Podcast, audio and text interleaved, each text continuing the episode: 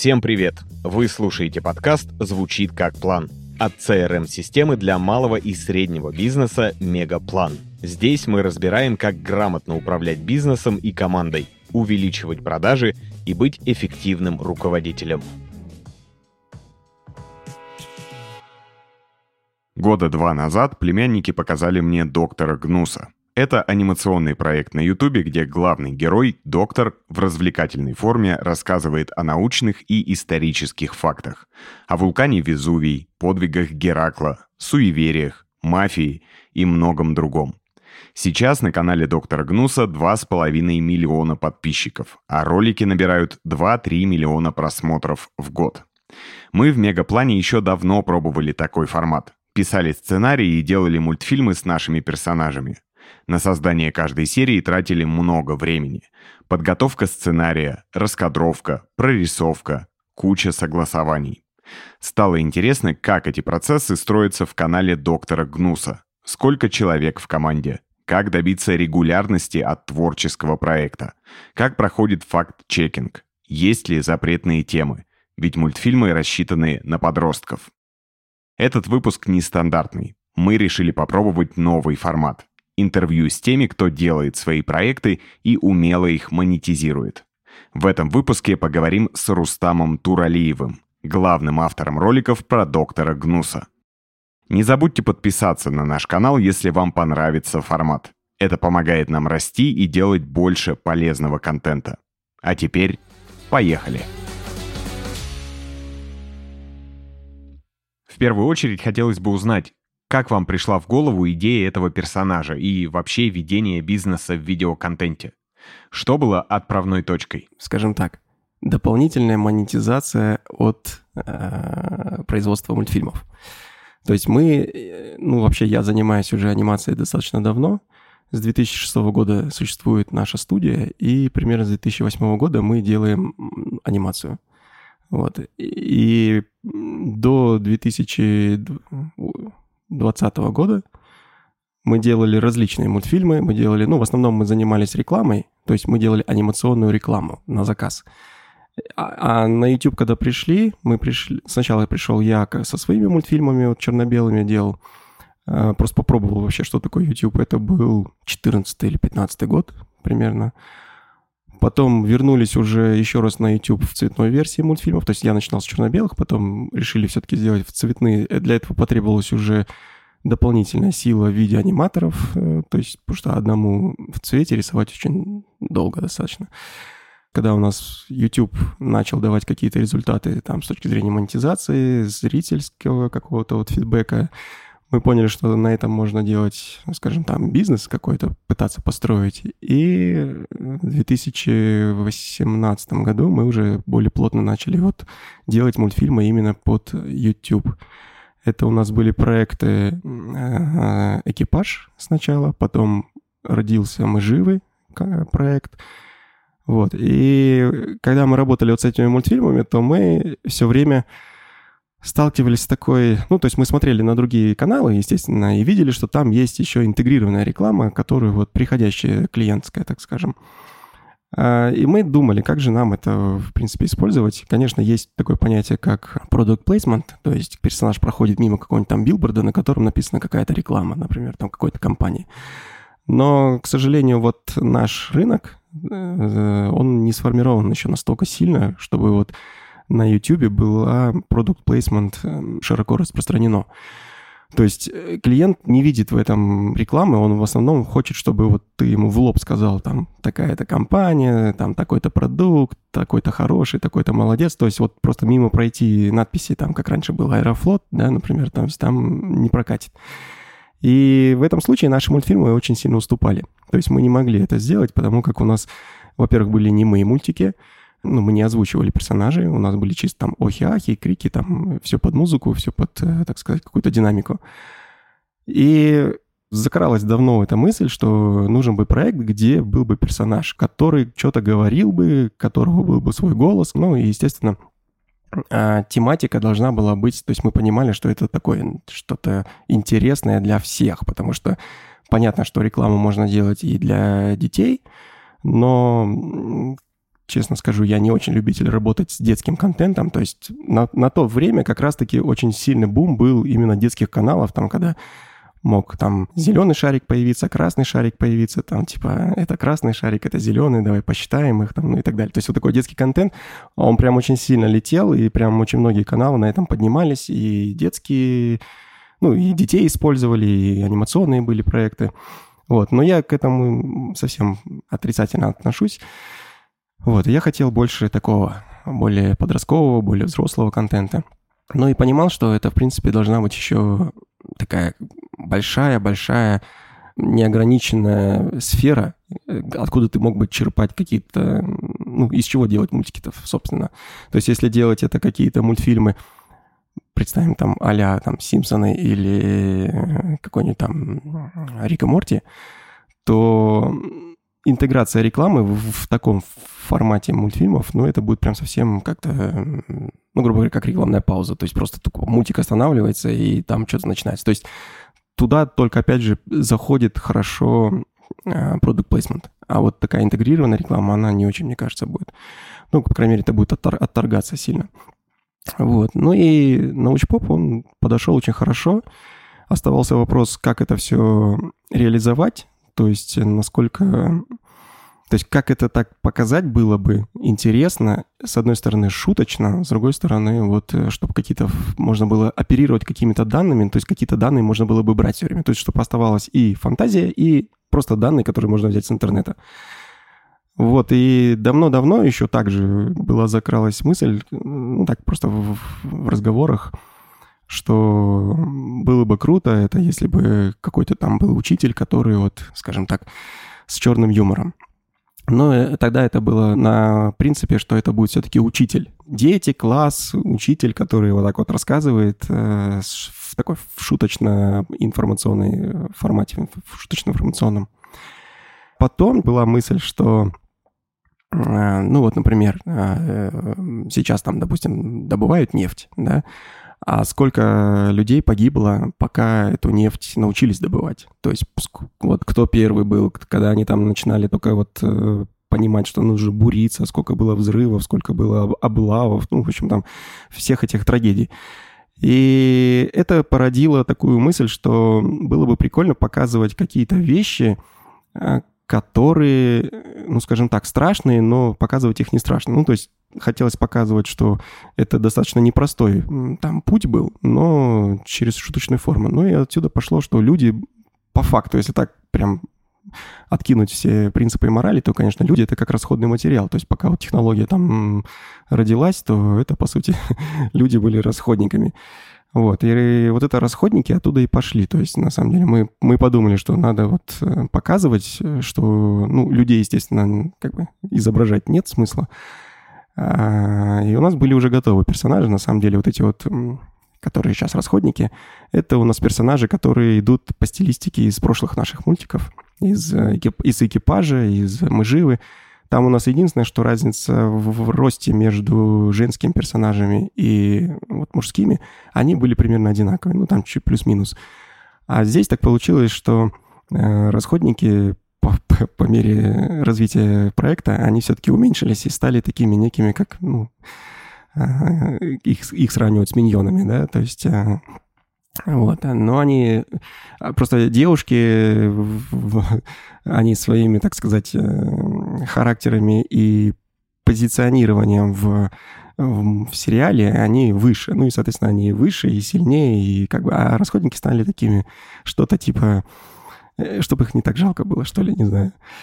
Э, вот э, собрав эти все вот мысли, в какой-то момент пришла идея, что нужен такой профессор чокнутый, который задумывает какие-то идеи и использует расходный материал, ну, живой расходный материал такой некий.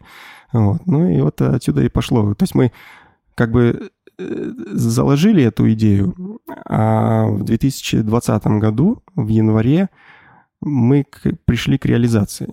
Ну, точнее, мы прям перед Новым годом в 2019 году и уже дум, подумали, что нет, все, надо начать хотя бы одну серию сделать, посмотреть, что из этого выйдет. И мы начали придумывать персонажа, э, расходников вот этих вот нарисовали мне ребята, э, ассистенток еще раз мы обрисовали. Но опять же, девочки у нас были это тоже, это если так посмотреть наш проект «Мы живы» или там, или вот экипаж, в принципе, девчонки оттуда же также стилистика вся перекочевала. И вот в январе 2020 года, после Нового года, я помню, я пришел в офис, взял наброски, которые мне покидал художник, но его видение было немножко такое. Он нарисовал мне персонажа, во-первых, он был цветной, а во-вторых, он был такой, ну что ли, слишком детский. То есть я когда на него смотрел, я понимал, что это, ну, для детей прикольно, но вот в нем не чувствуется вот это вот ощущение, что он может там легко отправить там тысячу расходников на смерть. Вот. И тогда я начал, взял опять свою стилистику черно-белого и начал рисовать, просто в цветном я рисовать не умею. Вот, и я начал рисовать этого персонажа, там, думая, вот как его сделать таким, таким, таким, вот немножко так, так, так. И он у меня получился, ну, такой, как бы, не тот, не совсем такой вид, как вот э, сейчас мы это видим. Потом я отдал опять своему художнику, говорю, вот, слушай, теперь нарисуй, пожалуйста, вот в моем, так сказать, видении примерно вариант. И он накидал вот, вот, и он получился вот такой вот, изобразил его. Я такой думаю, ну что ж, ну, в принципе, хорош. Э, ну, там очень много, конечно, мы учитывали технических еще особенностей. То есть, э, опять же, с большим опытом анимации я понимал, что делать что-то быстро и систематично, то есть очень каждую неделю там выход. То есть на тот момент мы уже точно знали, что для работы с YouTube нужно просто вот каждую неделю минимум один раз выходить, чтобы это было смешно, чтобы это было здорово. И основная была задача не зарыться просто в этой анимации, потому что можно было там на месяц уходить, э, делать одну серию, но это было бы не перспективно. Учитывая все эти факторы, мы создали персонажа. Попробовали сделать анимацию, то есть он... Получилось, что так, у доктора Гнуса она такая лимитированная очень, то есть там чисто такие смена поз и шевеление ротика, там глазок. А чтобы не было скучно смотреть черно-белую анимацию, было решено, что все вот эти вот сами эксперименты будут делаться в цвете, чтобы людям и приятнее смотреть, и там уже можно и поизгаляться, когда делаешь анимацию. Вот так и получилась первая серия, вот «Прыжок через центр Земли». Но, но на самом деле даже первая серия была э, тизер, то есть э, это ролик, который был выложен, ну, мы приготовили, мы знали, что мы выложим вот первую серию там на основном канале, который мы создали новый, а так как у нас ну, нужно было навлечь туда аудиторию, сказать что-то, то есть представить наш новый проект, мы сделали тизер. И вот этот тизер, он, по сути, был первым экспериментальным мультиком, скажем так, в стиле Доктор Гнуса. Этот тизер лежит на моем канале Мистер Турус. А, и оттуда, в принципе, мы толпу и нагоняли, так скажем. Вот. И там вот, когда вот он там начал говорить, мы видели расходники, которые лежат с стенками на, возле бассейна. И, а тем временем с таким, со стебом это все говорит персонаж, и это очень прям так сильно заиграло. То есть мы подумали, ну, что, классно, это будет прям, ну, наверное, пойдет. Сделали первую серию, ну и вот все, и поняли, как, как только выложили, на самом деле мы знали уже, какие примерно ожидать показатели от э, серии, ну, так как мы выпускали уже до этого мультфильма. И прям вот с первой серии мы прям почувствовали, что все-таки перс- людям очень хорошо заходит, когда персонаж говорит, когда очень черный юмор там присутствует, ну и, скажем так, а дальше уже пошла все шлифовка, притирка, пробы, ошибки. Ну, в общем, вот так и зародился. То есть он 18 января, это вот мы выпустили первый мультфильм, получилось, что вот мы условно с 25 декабря по 18 января, это вот период, когда родился весь проект. Так вот собрался и родился. Получается, между доктором Айболитом и профессором Мариарти доктор Гнус скорее профессор. Ну, я не знаю, мне его степень учености непонятна, но мы просто так подумали, что раз он типа все знает и как минимум там экспериментирует, значит он какой-то научный сотрудник, как минимум. Ну и решили, что доктор, раз это такая некая ученая степень, поэтому присвоили ему доктор. А сколько человек в вашей команде? Выпуски выходят регулярно, и процесс отлажен. А сколько человек для этого нужно? А у нас сформировалась сейчас команда 9 человек. Ну, она была 9-10, она туда-сюда вот так вот как бы варьируется.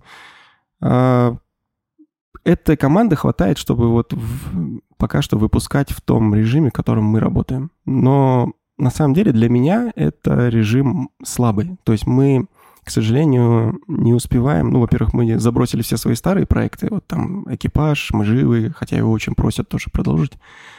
Во-вторых, э, мы не можем делать э, запасы большие. То есть у нас не получается делать мультфильмы запас, потому как эта команда, она, ну вот прям стопроцентно, то есть неделя и полностью вот э, забита производством одного, одной серии. То есть сейчас, на сегодняшний день, даже одна неделя, это даже его не хватает немножко. И хотелось бы, конечно, чтобы команда была больше, но там возникают вопросы двух характеров. Первое, эм, вообще вся команда наша, она, скажем так, держится на двух э, титанах, да, то есть это я и главный художник. То есть я — это тот, кто генерит эти все идеи и дорабатывает и превращает э, просто мысли в уже непосредственно сценарий.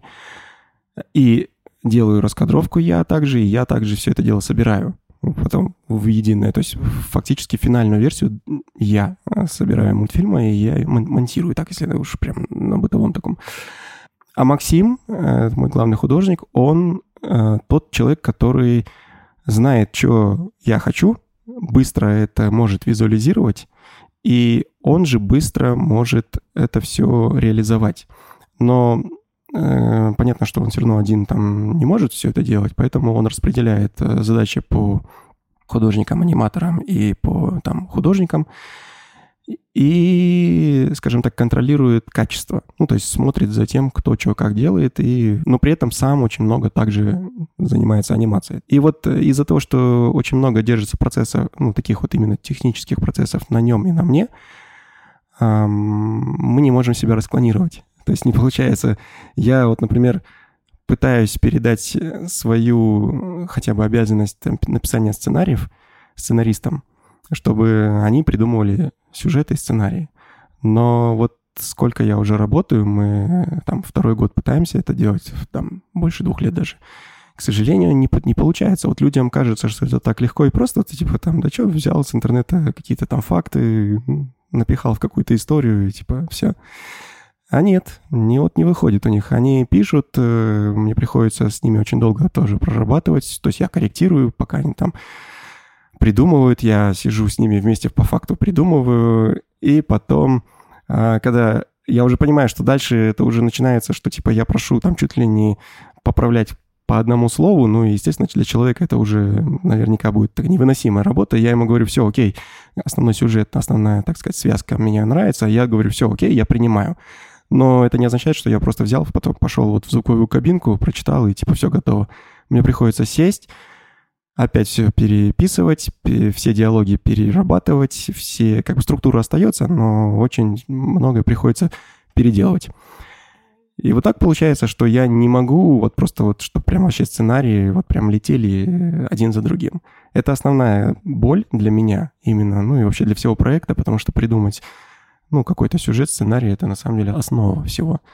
А у Максима не получается отдать все прям вот, чтобы он просто нарисовал только аниматик и сказал, все, ребята, вот вам тебе столько-то сцен, тебе столько-то сцен, там тебе столько-то... То есть, ну, у нас, естественно, каждая э, весь процесс настроен так, что там есть каждая сцена, то есть номер сцены, там, соответственно, хронометражу, голосу и так далее. То есть там все уже не нужно э, аниматорам ничего выдумывать с точки зрения... То есть не выдумать, а подгонять там как-то там, не знаю, там какие-то там, что типа атака это будет или не так будет. То есть ему прям говорят, это будет вот так, рисуй вот так, вот этих персонажей, они должны сделать то-то, то-то, там твоя задача просто это нарисовать.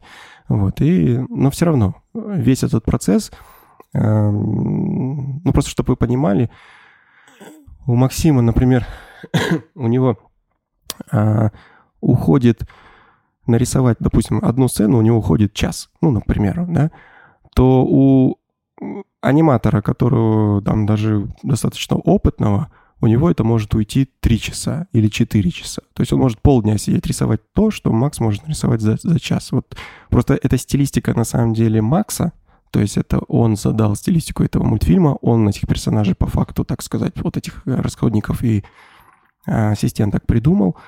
И как бы у него рука настолько это ну, набита, он это видит, это его стиль.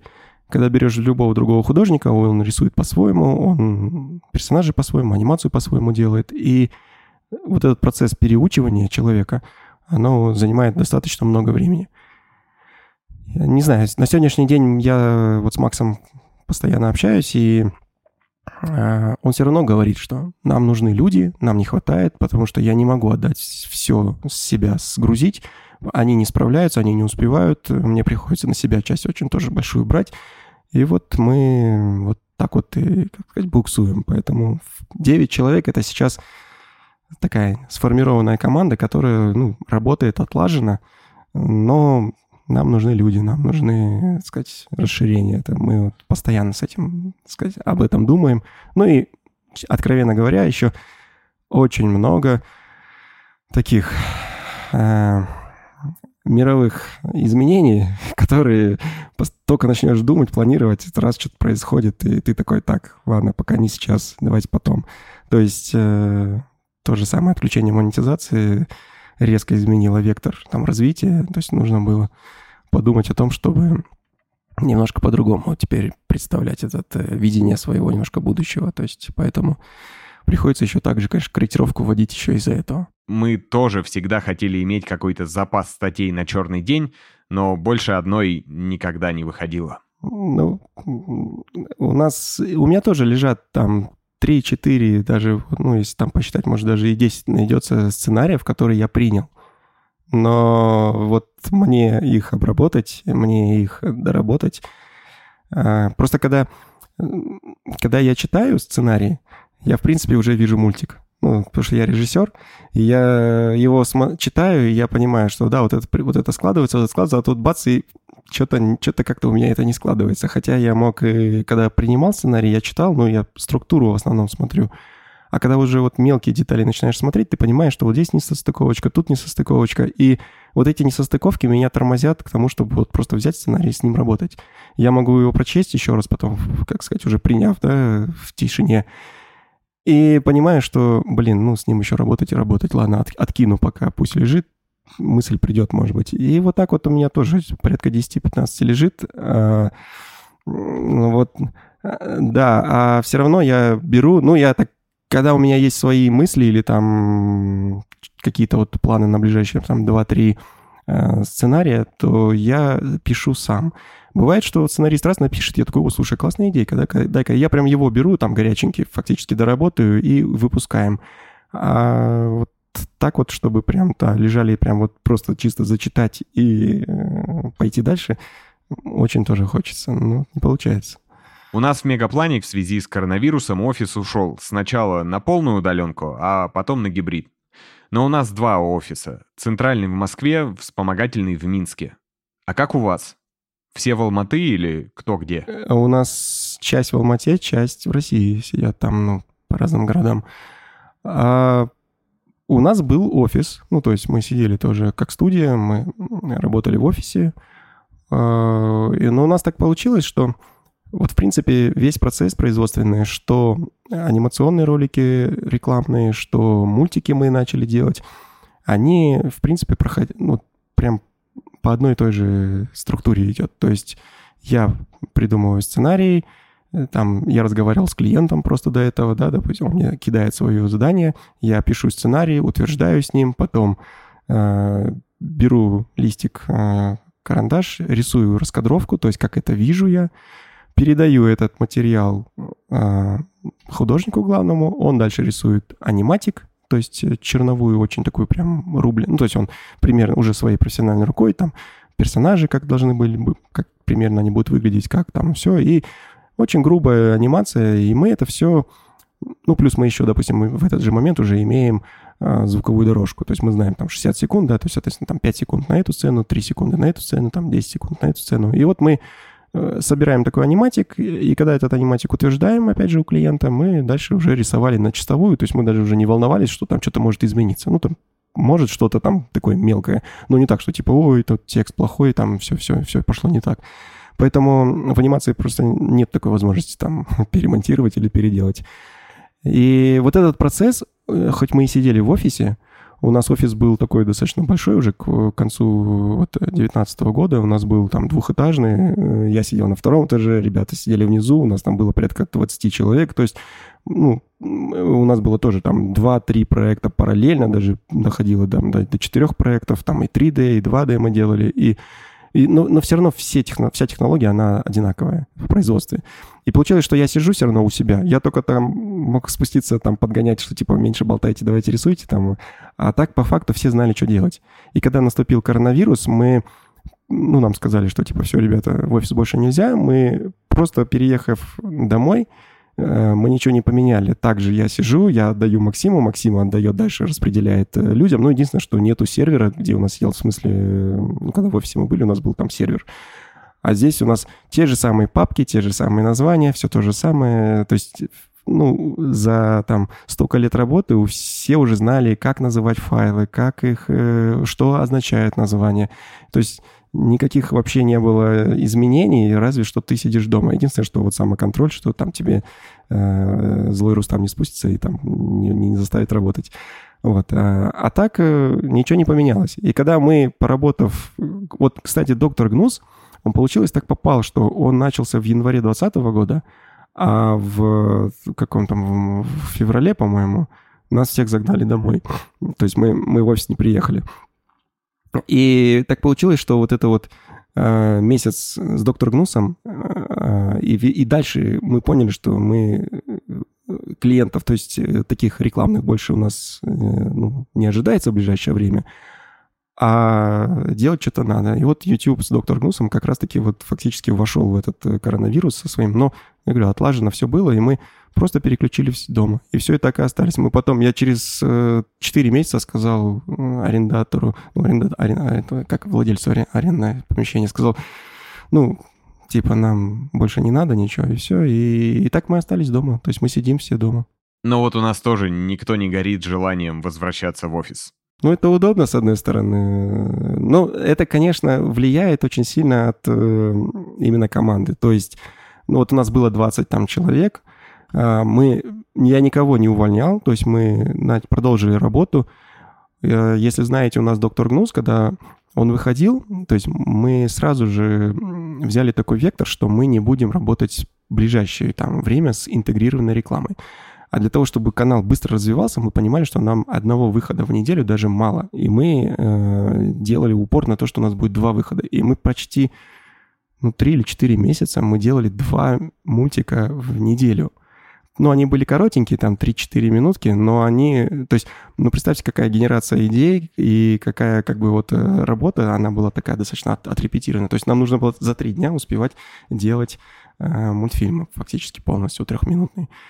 И вот, э, вот это вот э, режим такой вот работы, возможно, у многих он все-таки не сложился, потому что люди начали отваливаться, ну, от, видно от того, что не могут само обладать собой и заставить себя работать там, сидеть вовремя, то есть садиться за компьютер, работать. Я никого не контролировал, там не ставил никакие камеры, там никакие там счетчики, чисто вот так вот. Но вот так, так раз, раз, раз, раз, раз, один ушел, другой ушел там, и в итоге вот все-таки остались, осталась какая-то часть команды, потом мы еще добрали э, себе новеньких, и вот э, на сегодняшний день ребята, ну, скажем так, с ними нет проблем, то есть я не переживаю, там, успеем, не успеем, то есть я знаю, что они успеют. Мне главное сказать им срок, ну, естественно, рассчитать, я, так как я тоже имею большой опыт именно в расчетах, сколько там сложности, хотя они, конечно, меня все время ругают, что, типа, все, все время увеличивается планка, но а, они, то есть я знаю, что им дать, чтобы они успели, а они успевают, потому что знают, что могут э, там.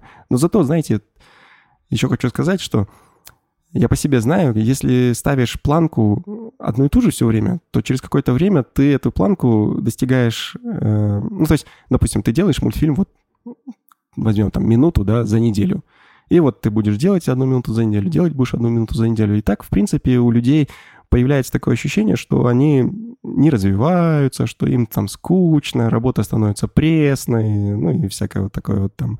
А, а когда ты даешь минуту, они раз сделали, ты такой, а, окей, ладно, хорошо, давайте теперь минуту и там с добавлением чего-то. Они раз такие, типа, что-то, блин, мы это, мы же не готовы к этому. Ну раз сделали, И ты такой, а, ну вот видите, а вы боялись. Давайте так, раз в следующий раз полторы минуты.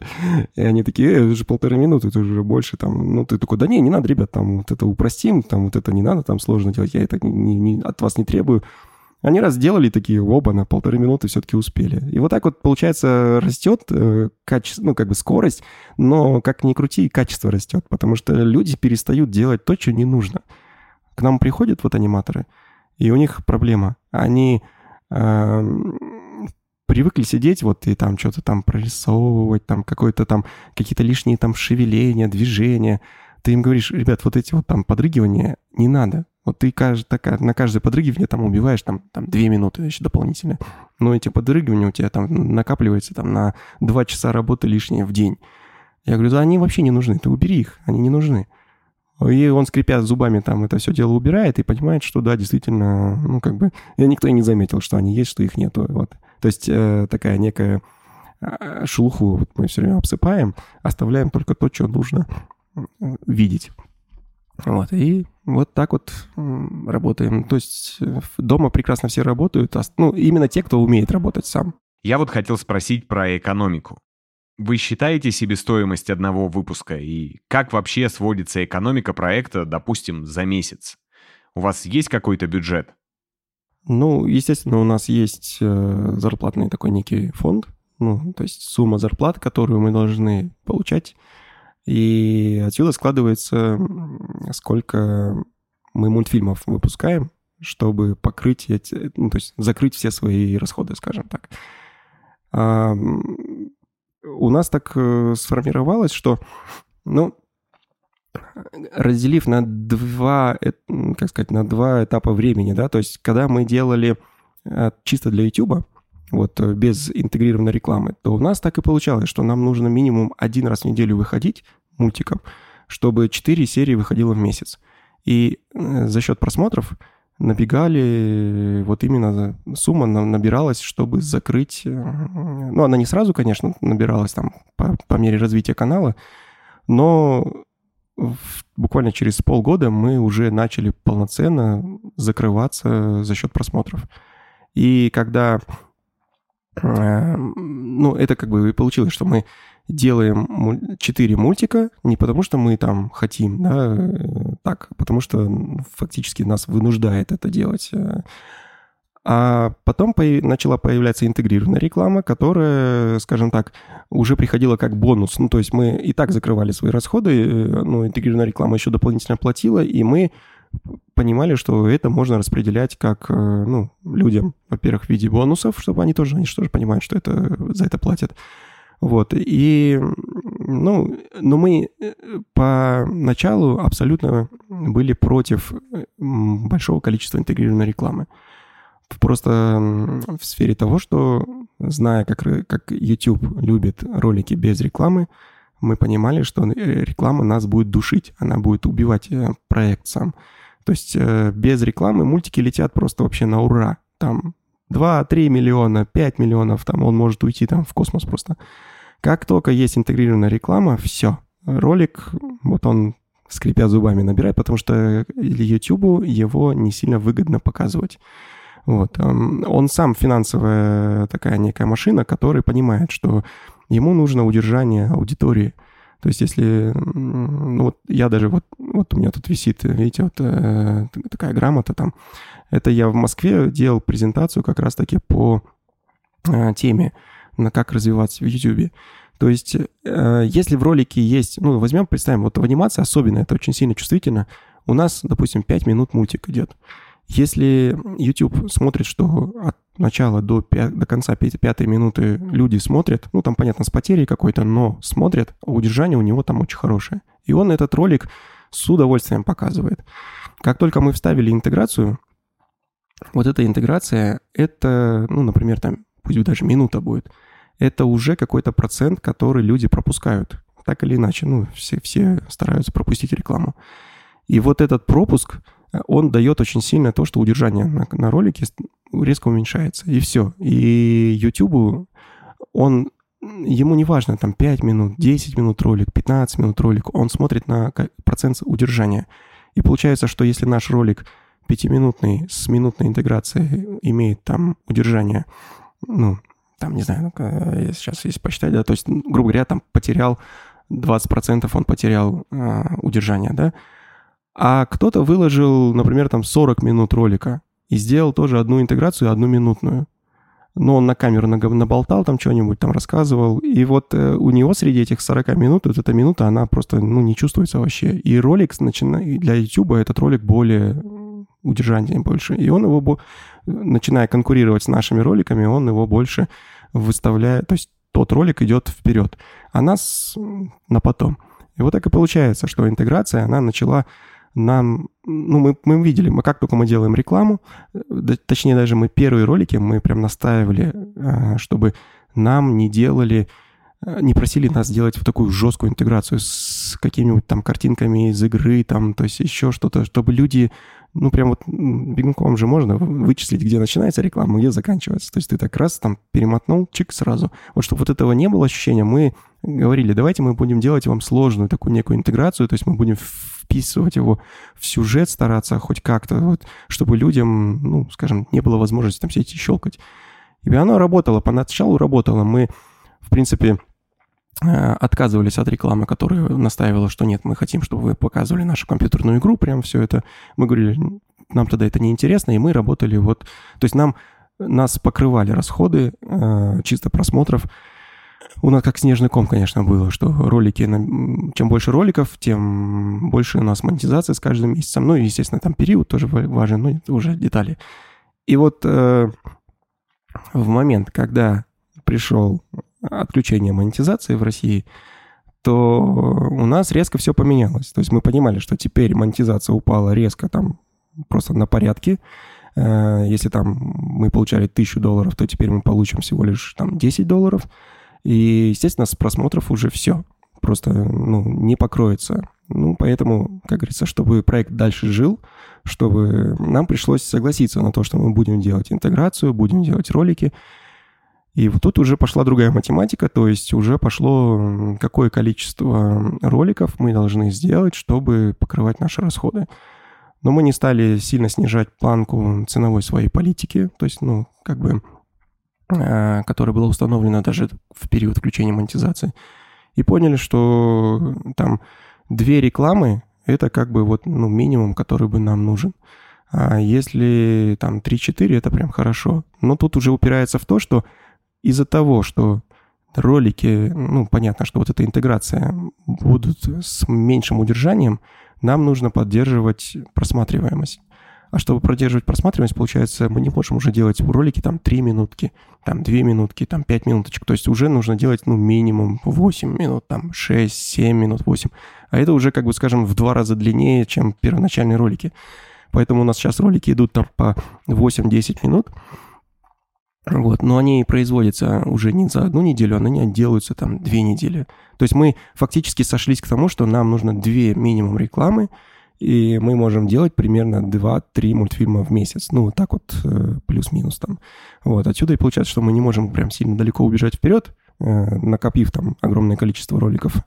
И в то же время не можем, конечно, ну, есть такие периоды, когда мы все-таки либо вообще реклама не приходит, либо там одна всего лишь приходит. То есть, ну, ну в целом сейчас такая математика, что Э, проект все равно в плюсе. Ну, то есть, как бы мы э, суммарно, если там взять, что в некоторых месяцах там 4 рекламы, в некоторых там одна реклама, суммарно общее среднее получается, что проект все равно остается в плюсе. А вы сами считаете? Или есть какой-то финансовый руководитель? Бухгалтерии нет, но у меня есть э, старший брат, который финансовый директор крупной компании, вот, э, ну и с, с, с огромными тоже титулами и опытом. Вот, ну, ну, на самом деле там математика очень простая, и там не требуются какие-то там сложные расчеты. То есть у нас есть, у нас есть люди на основной зарплате, ну, скажем, на фиксированной зарплате. Есть люди, которые на сдельной э, работе. Просто мы всегда ставим... Новички работают на сдельной работе, потому что они все равно новички, они понятно, сколько они это будут делать, мы готовы платить там за их время, но мы не готовы платить, если они, ну, скажем, там, выполняют малый объем.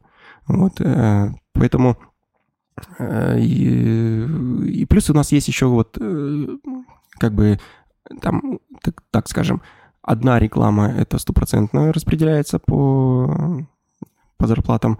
Вторая реклама отчасти перекрывает какие-то расходы, потом, но все-таки из нее уже можно брать бонусы тем, кто э, работает на постоянной зарплате. И, и, соответственно, чем больше, тем, соответственно, там есть бонусы с тех, что уже приходит. То есть, получается, как бы люди замотивированы тем, что э, они, те, кто на зарплате, они работают, у них есть фиксированная зарплата, которую они 100% получают, неважно там, сколько у нас было рекламы, даже бывает, что нет рекламы, мы, естественно, ну, платим им. А плюс они знают, что вот если у нас прям рыбный месяц, то, соответственно, и они получат действительно больше, и это как бы хорошо отражается на них. А те, кто работает на сдельной, мы им все время говорим, ребят, быстрее работайте, больше работайте, старайтесь, ну, как бы, чтобы мы чувствовали, что мы уже можем отдать вам какой-то объем, и вы его точно получим в это время, соответственно, мы уже будем знать, что на вас можно больше объема грузить. То есть, ну, им не дается так объем, что они там с утра до вечера сидят, а мы им не платим ничего. То есть э, идет сравнение, опять же, с тем же Максимом. То есть, когда я знаю, что если Максим делает за, за, э, там, за день, то э, новичок пусть должен максимум делать за два, ну максимум. А если он делает 3-4 дня, я готов платить ему за это время, но пока что будешь тогда работать на... Потому что мы не можем... У нас... Я бы готов, допустим, с Максима снять огромный объем работы и передать это другому человеку. Но тот человек не может тянуть этот объем. А, соответственно, ну, мы не можем ему стопроцентно платить э, фиксированно. Ну, как бы такая политика, чтобы человек мотивирован был ускоряться. То есть чем больше он будет работать, тем больше он будет э, тратить, там, сказать, свой объем брать. Мы увеличиваем ему сначала часовую оклад, а потом уже говорим, предлагаем, что давай перейдешь на... То есть я когда смотрю уже по его затрачиваемому времени и скорости, я понимаю, что это, в принципе, та же самая месячная зарплата, то мы говорим, все, друг, это твоя фиксированная зарплата, ты не сбавляй скорость, и как бы работаем дальше. Ну, люди переключаются и дальше уже работают уже стабильно, так скажем. Факт-чекинг. Вообще, случаются истории, когда вы недопроверили информацию, сняли выпуск, а потом зрители в комментариях пишут, что это не так. Редко, конечно. Просто дело в том, что, опять же, получается как? Когда сценарист пишет, я читаю, э, мы стараемся сильно не углубляться в какие-то суперсложные темы, потому что действительно в них надо разбираться. Это раз. Во-вторых, э, зрителю даже будет неинтересно смотреть он начнет просто грузиться так, что, ну, зачем ему это нужно знать. Вот, поэтому какие-то основные вещи я, конечно, проверяю. Ну, то есть, когда я, опять же, читаю, я еще раз перепроверяю, смотрю. Бывает, я нахожу частенько так, что там человек просто нашел в интернете какую-то, ну, условно, там, миф какой-нибудь, да, там, и а найти что-то альтернативное я не могу. Вот буквально недавно была серия, э, откуда появилась сейчас а, вспомню, а, китайская мафия. То есть вот, э, да, триада. То есть мне сценарист написал э, свою версию, что там монахи там собрались, там они там решили отстоять свои эти э, там храмы. Я когда решил проверить это, я понимаю, что, ну, так это, это на самом деле так, вилами, так, слухи. Но найти достоверную информацию невозможно. То есть нету таких точных данных, откуда это все так где-то как-то. Поэтому я тогда и оставляю это в виде такого. То есть, если внимательно слушать доктор Гнуса, то он никогда не говорит, что это прям жестко и стопроцентно. Он всегда говорит, сходят слухи, что... И, начинает рассказывать. Ну, понятно, что это может быть и не так. Там, где мы ошибаемся, ну, бывает, конечно, это, ну, это отлично. Люди, наоборот, пишут, они говорят, эй, ребята, там так не, так, так не, не было, надо было вот так. Но, опять же, а где факты, где достоверность, кто прав, кто виноват? Вот. Это, это на самом деле мотивирует людей общаться. А мы отвечаем, ну, то есть я отвечаю вот на комментарии, поддерживаю это, и создается, что люди... Когда человек знает, что он даже немножко умнее, это, если знаете, компьютерные игры, когда делают, Нельзя же делать игру компьютерную, чтобы человек все время проигрывал. Он будет себя чувствовать тупым и не будет играть, ему потеряет интерес. А когда он чувствует, что, ой, блин, а я, оказывается, умный, я, оказывается, там что-то знаю, я умею, это стимулирует дальше играть, дальше смотреть.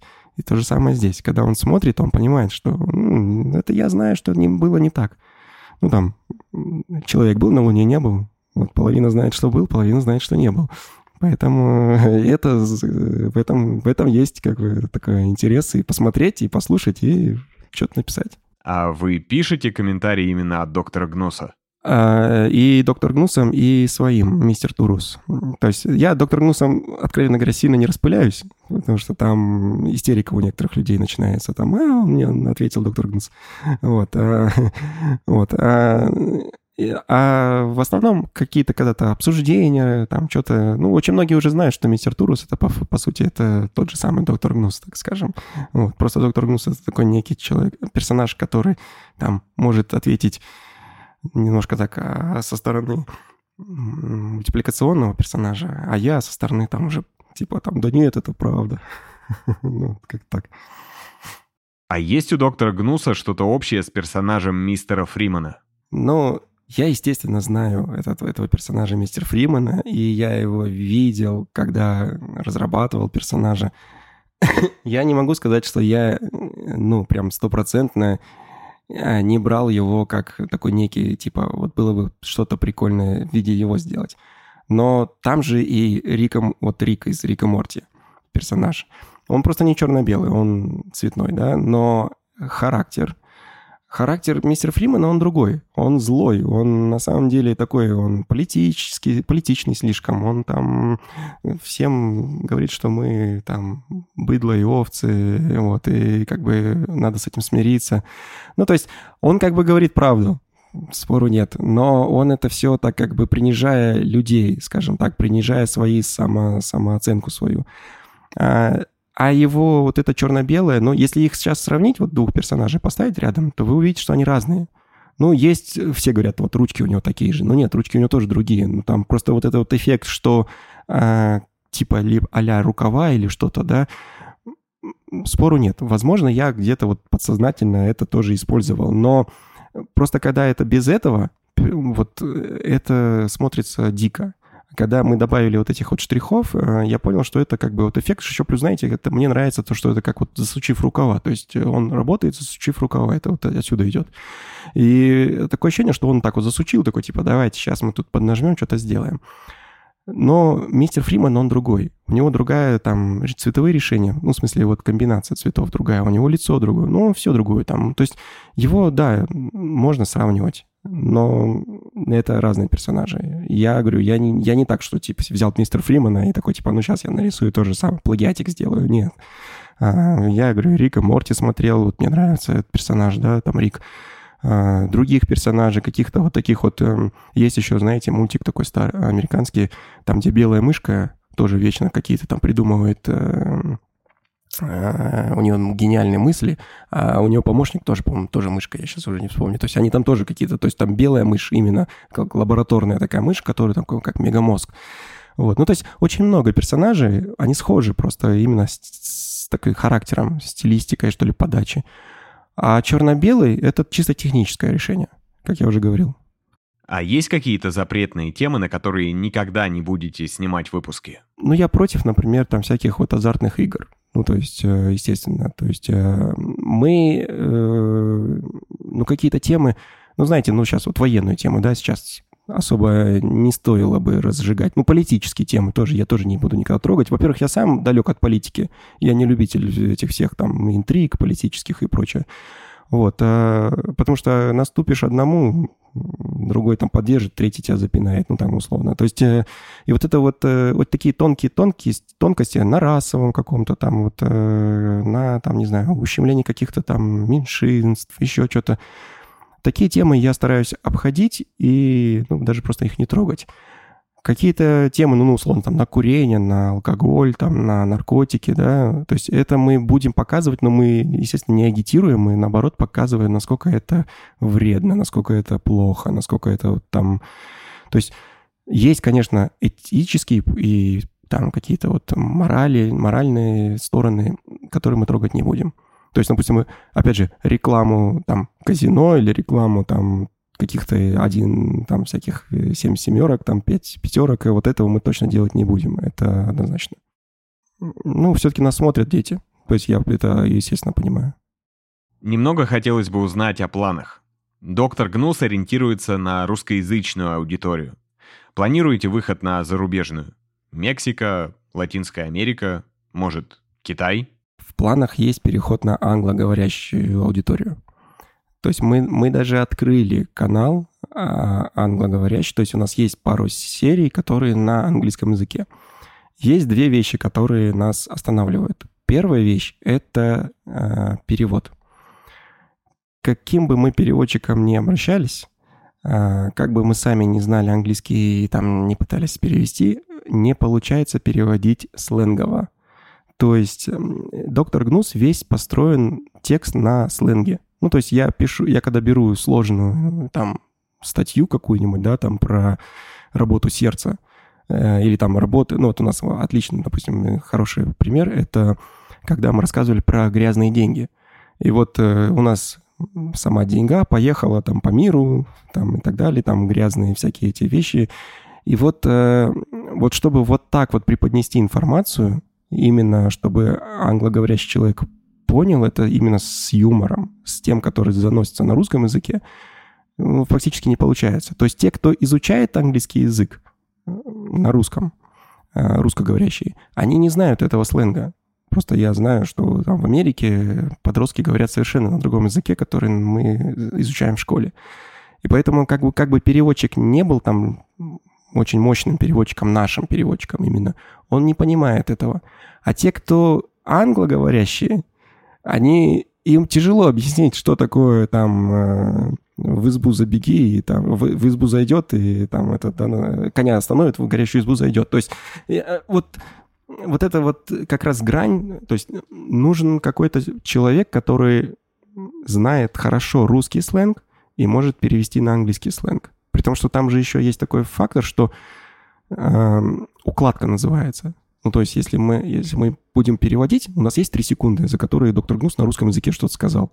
На английском языке бывает за три секунды это не скажешь. Ну, если это скажешь, то это и другой совершенно смысл, другое значение, другое понять. То есть мы пытались перевести. И вот, э, вот это сейчас у нас задача номер один — сделать правильный перевод. Ну, именно такой вот, именно стебный, именно там с, сленгом, чтобы это было интересно слушать англоговорящему человеку. Это раз. А второе — это я. То есть я говорю на русском языке хорошо, ну, есть голос доктор Гнус, это мой голос, а на английском у меня страшный акцент. Как там я пытался, вот эта серия, которую я пытался э, сказать, мы также пытались записать, то есть мы просили э, диктора, профессионального а, англоговорящего носителя языка, мы просили его прочитать, э, ну, как-нибудь. И он рассказывает, знаете, как однажды в далекой-далекой стране, то есть он такой вот с таким, то есть он, он не может э, вот этот язык, ну, то есть гнусавый вот такой вот голос, ну, не знаю, как-то так сформировалось, что когда я доктор Гнуса озвучиваю, то есть я когда встаю, читаю текст, я когда начинаю читать текст, я знаю, как доктор Гнус уже говорит, ну, то есть его вот стиль подачи, не то, что даже голос формиру... деформируется, а сколько вот как он читает, с какими интонацией, где он паузы ставит, где он как бы там может протянуть слово, где-то может там сказать там с какой-то амплитудой. И вот э, пока что с дикторами то же самое. То есть, чтобы прям попал под тот же гнусный такой голос и еще вот так вот интонационно играть. Так же, кстати, как мистер Фриман. Вы знаете, что э, повторить мистер Фримана тоже очень проблема. То есть вот найти сейчас такого же актера озвучания, ну, это будет прям проблема.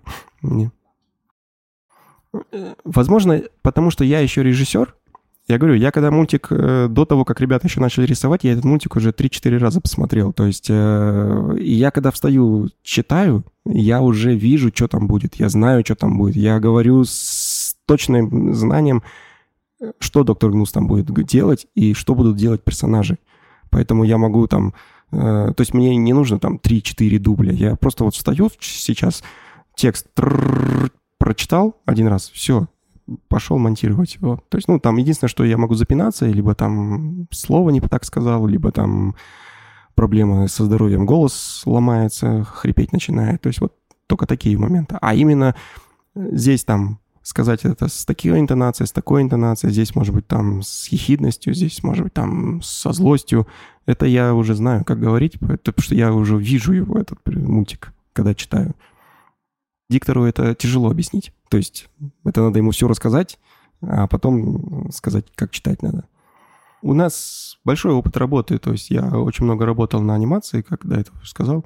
То есть плюс я был режиссером же полнометражного мультфильма. То есть я знаю, работал и с профессиональными актерами, и озвучивали мы там мультфильм и на казахском языке, и на русском языке. То есть э, и я просто знаю, что такое вот найти актера, который сможет читать, как тебе нужно. У нас вот, знаете, у нас вот ну, просто из моей истории, я когда работал на полнометражке, там актриса на казахском языке, то есть мультфильм делали на казахском языке. Но так как я не знаю казахский язык, а, я писал на русском все диалоги, потом их перевели на казахский, и казахский язык длиннее русского. Он в полтора раза примерно длиннее. И, естественно, мы могли, должны были делать анимацию под казахскую речь.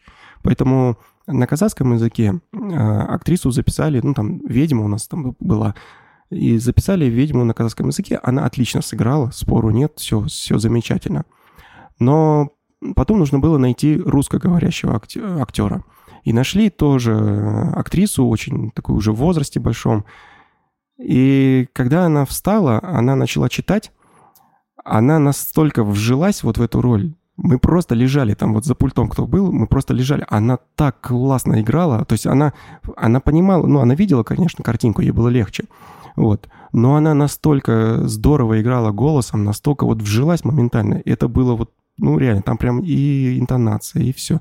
Но это очень редко. Это вот такой актер. А так нам приходилось русскоговорящих актеров, например, э, потому что э, на русском языке принимал, скажем так, я этих всех актеров. Очень тяжело было.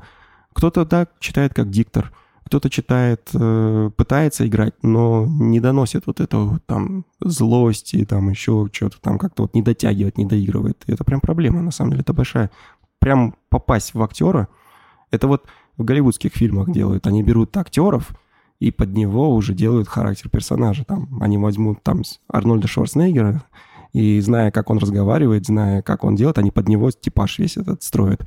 А когда ты берешь уже готовый типаж, подложить его под... Э, то есть актеру нужно вжиться, это очень тяжело.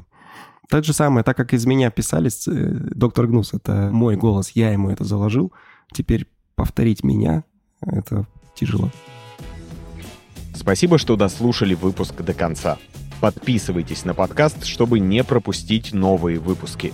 И регистрируйтесь в Мегаплане, CRM-системе для малого и среднего бизнеса. Мы помогаем компаниям управлять продажами и проектами, вести клиентскую базу и улучшать процессы. Попробуйте мегаплан в работе. Все ссылки оставили в описании выпуска.